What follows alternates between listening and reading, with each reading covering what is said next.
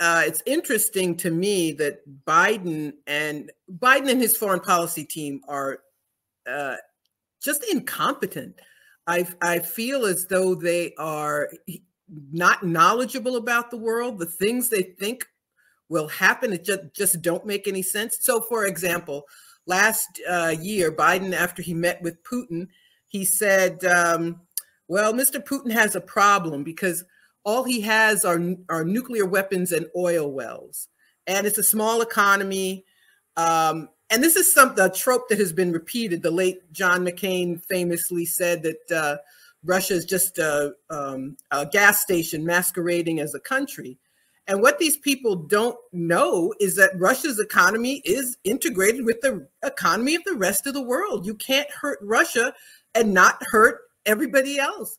So the U.S. gets um, uh, oil and gas from Russia. Europe is very much dependent on uh, Russian natural gas.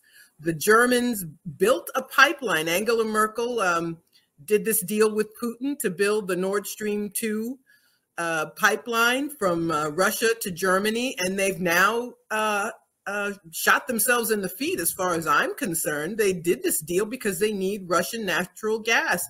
Germany got rid of nuclear, phasing out coal.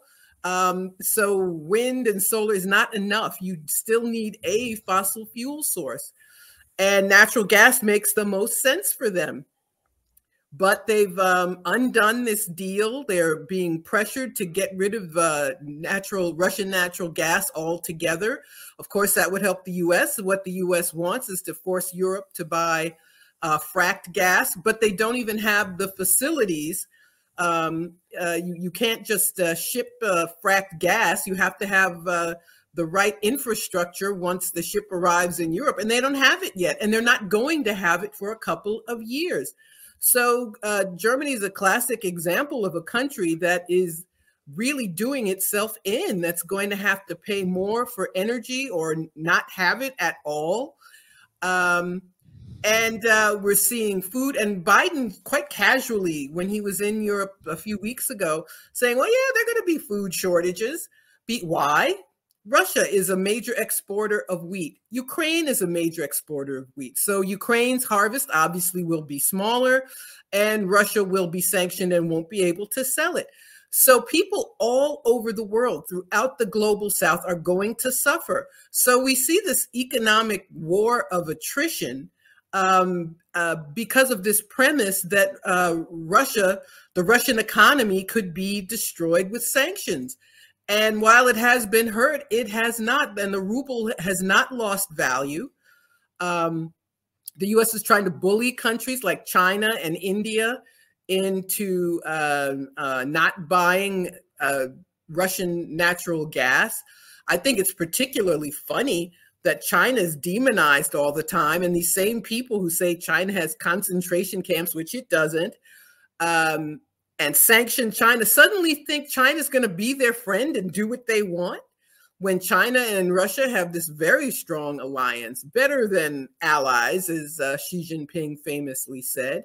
So we see the United States with this um, incompetent team um, of ideologues who are also not very smart, trying to um, force uh, Russia to to do what? To leave Ukraine? They're not going to. They didn't go in in order just to leave, and they're harming the U.S. and harming the rest of the world in the process. So we will see uh, who blinks first. Uh, the obvious solution is to talk. You can you can win a war by on the battlefield, just defeat the other uh, military, or you can talk and end it. This has happened many times throughout history.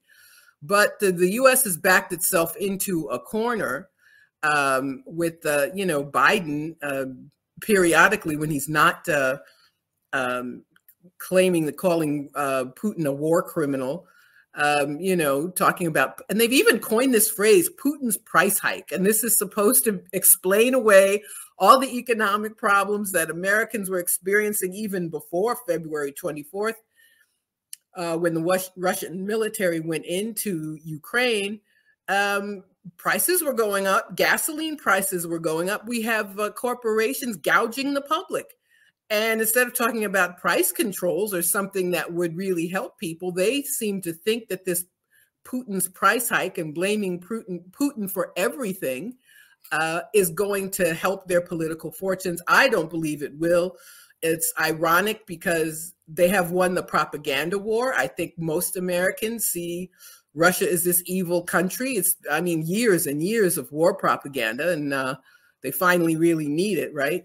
Um, most people are not aware enough to question uh, the narrative they've been told. So there are very few people who are questioning it. So most people accept Putin is evil and he eats babies and Russia is completely at fault and the US didn't do anything wrong, uh, bears no responsibility for uh, this situation. But that does not mean that it helps Biden and the Democrats. Uh, there was a new poll released in the past week. His approval rating is only 33%, which is dismal and um, and that's because he has uh, not done the things he said he was going to do. He's hoisted on the petard of the lies they told um, about his administration. Uh, the most uh, progressive president since FDR. He's cutting child poverty in half, which wasn't true in the first place. And now the child tax credit has disappeared. Build Back Better is on hold. Uh, people were helped a little by the stimulus or by the child tax credit, gone.